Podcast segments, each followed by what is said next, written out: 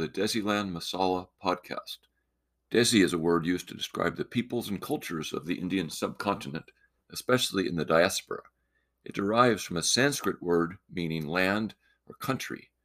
Masala is a name used for a mixture of various kinds of ground spices that add flavor to Indian cuisine. It can also be used to describe other types of mixings, such as culture or cuisines. Desiland Masala is focused on the diverse peoples and cultures experienced in North America by those who are blessed with Desi friends, coworkers, and neighbors. This is episode 19, State Masala, Kerala, and I'm your host, Andy Pierce. India has 28 states. States are normally defined by the main language spoken, but within each state there is a masala of cultures, festivals, foods, communities, religious practices, and other languages. With this episode, Desiland Masala continues a virtual audio tour of the states most likely to be represented by Desis in North America. I will describe each of the states in a way that will help us to understand and get to know the Desis we encounter. I entered into a conversation with an Indian mom who had two teenage children at a restaurant a few weeks ago. I could tell she was South Indian and thought she was from Hyderabad so I asked her if she spoke Telugu. Remember, language is a main identifier. It's a strong part of a Desi's identity. She said, No, I speak Malayalam. I said, Oh, you are a Malayali. That means she is from the Kerala state. She could be called a Keralite, but more commonly, those from Kerala are called Malayalis. It's a great example of the language identity. Many nurses came to the U.S. from Kerala beginning in 1965 when the U.S. immigration system was overhauled. So I asked her if she was a nurse, and she said yes. Also, Kerala has the highest percentage of Christians of any large Indian state, other than several of the smaller northeastern states. I asked her her name, and she said it was Blessy, B L E S S Y. So I knew she was a Christian. We talked about the long history of Christianity in Kerala, which I'll get to later. Kerala is a state on the Malabar coast of India. It was formed on November 1st, 1956, by combining several Malayalam speaking re- regions. Uh, some that you may have heard of. One is called Cochin, uh, mentioned Malabar. Another one is Travancore. At 15,000 square miles, which is almost 39,000 square kilometers, Kerala is the 21st largest Indian state by area. So it's bordered by Karnataka to the north, where we were in the last episode, and the northeast. It's bordered by Tamil Nadu in the east and the south, where we will continue our tour with the next episode. And of course, to the west is the ocean. It has 35.5 million inhabitants currently, so it's the 13th largest Indian state by population. The capital, which is hard to pronounce, is Thiruvananthapuram, it's a new name, uh, just like we've seen with other major Indian cities. The older name is Trivandrum, which is T R I V A N D R U M, and the population is just under 1 million. The region has been very prominent as a spice exporter uh, for thousands of years. In the 15th century, the spice trade attracted Portuguese traders to the region. And at the time of Indian independence in 1947, uh, there were two major princely states in Kerala, uh, Travancore and Cochin. And so the Malabar region uh, was actually, which is to the north part of Kerala, have been a part of the Madras, Madras um, province of British India, which later became part of Madras, which is uh, now Tamil Nadu. Uh, Kerala has the lowest population growth rate of any state of India, about 3.4%. Also, a very high human development index. Uh, it has the highest literacy rate of any Indian state, 96.2%. The highest life expectancy, more than 77 years. And also the highest gender ratio, 1,084 women per 1,000 men in Kerala, which is very different from the rest of India. The economy of Kerala is the eighth largest in India, with uh, more than 110 billion dollars in uh, in GDP and also has wide, widespread immigration. I mentioned nurses coming to the U.S. and Canada, and also uh, many more actually emigrated to the, uh, the Gulf states, uh, especially during the Gulf boom of the 70s and, and uh, early 80s, uh, to serve as nurses and other types of help. Uh, and so the economy actually depends quite a bit as well as remittances from the large Malayali uh, expat community. In fact, the nurse that I met, uh, that I described meeting at a restaurant, uh, she and her two kids had just moved to Southern California from Oman uh, in the Middle East, where she, where uh, she had worked with her husband for 20 years, and her husband actually stayed in Oman for his business, but she came to the U.S. with her two teenage kids. Uh, the production of pepper and natural rubber uh, is a significant part of the economy. Also, in the agricultural sector, you'll find coconut, tea, coffee, cashews, and of course, spices. It has a long coastline, about 370 miles, 595 kilometers. And so the fishery industry is also a significant part of the economy of Kerala, also a lot of tourist destinations. Uh, and so uh, the uh, proximity to the ocean um, allowed for lots of trade uh, throughout thousands of years. Middle Eastern traders uh, dominated uh, about 800 years ago until Vasco da Gama arrived in 1498, and then the Portuguese began to dominate trade, especially the spice trade. Uh, and then the Dutch, who were very active in the spice trade, the, the uh, Dutch East India Company in what is now Indonesia, uh, arrived in 1604, uh, the first Dutch fleet, and began to establish a presence focusing on this on the spice trade, and the Dutch East India Company was set up. In fact, the Dutch uh, ousted the Portuguese, and then finally the British came along the Malabar coast. Uh, can be traced back to 1615, and ultimately forts were set up, and the British and the British East India Company eventually began to dom- began to dominate. Uh, the French also had an impact uh, in that part of India, and finally the British uh, became the most powerful. By the uh, end of the 18th century. In fact, the whole of what is now Kerala uh, fell under control of the British.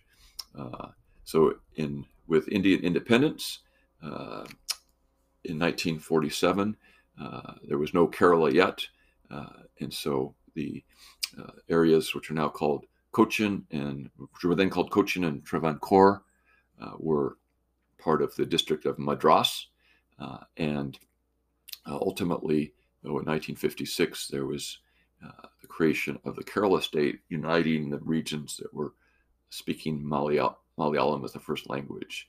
Uh, Kerala is very much characterized by rainforests and uh, humidity, and uh, so the state has quite a bit of tea and coffee produced in the more hilly regions and along the coast the uh, fishing industry is very much uh, significant.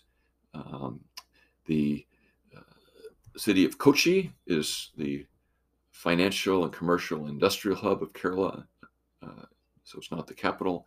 And also, the service sector has a big role in the economy. The hospitality industry, tourism is very much uh, very significant as well.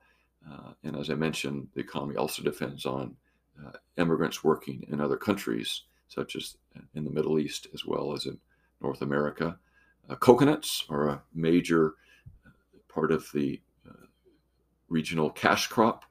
Uh, also, as I mentioned, the spices, black pepper is very important, and Kerala leads the, the nation of India in production of black black pepper used to produce a lot more rice, but then rice is now produced in other parts of India as well. Uh, so uh, the economy is varied. Uh, as I mentioned, uh, the fishing industry is very much a uh, leading part of the economy, and In terms of the metro area, uh, the major cities, I mentioned Thiruvananthapuram, the capital, uh, and then uh, there's another city called uh, Kozhikode, uh, which has over 600,000 population. I mentioned Kochi, also just over 600,000 population, and Kollam, which would be the fourth city, about close to 400,000 population. In terms of religion in Kerala, uh, Kerala is very diverse in terms of religion. It's believed by Christians that the one of Jesus' 12 uh, disciples, Thomas, sometimes known as Doubting Thomas, uh, arrived in Kerala in 52, the year 52, and established a church. So there's a significant population still of St. Thomas Christians in, in several different uh, groups. Uh, sometimes it's called Mar Thoma, M A R T H O M A, Syrian church. And so that's an ancient uh, history uh, that is that is significant for uh, Christians. Uh, Hinduism, however, is the most widely professed uh, religion or faith, and so currently, according to the most recent census, 54.7% of Kerala's residents are Hindus, 26.6% are Muslims, so that's a significant population uh, of Muslims. 18.4% are Christians, which is a very high percent uh, for India.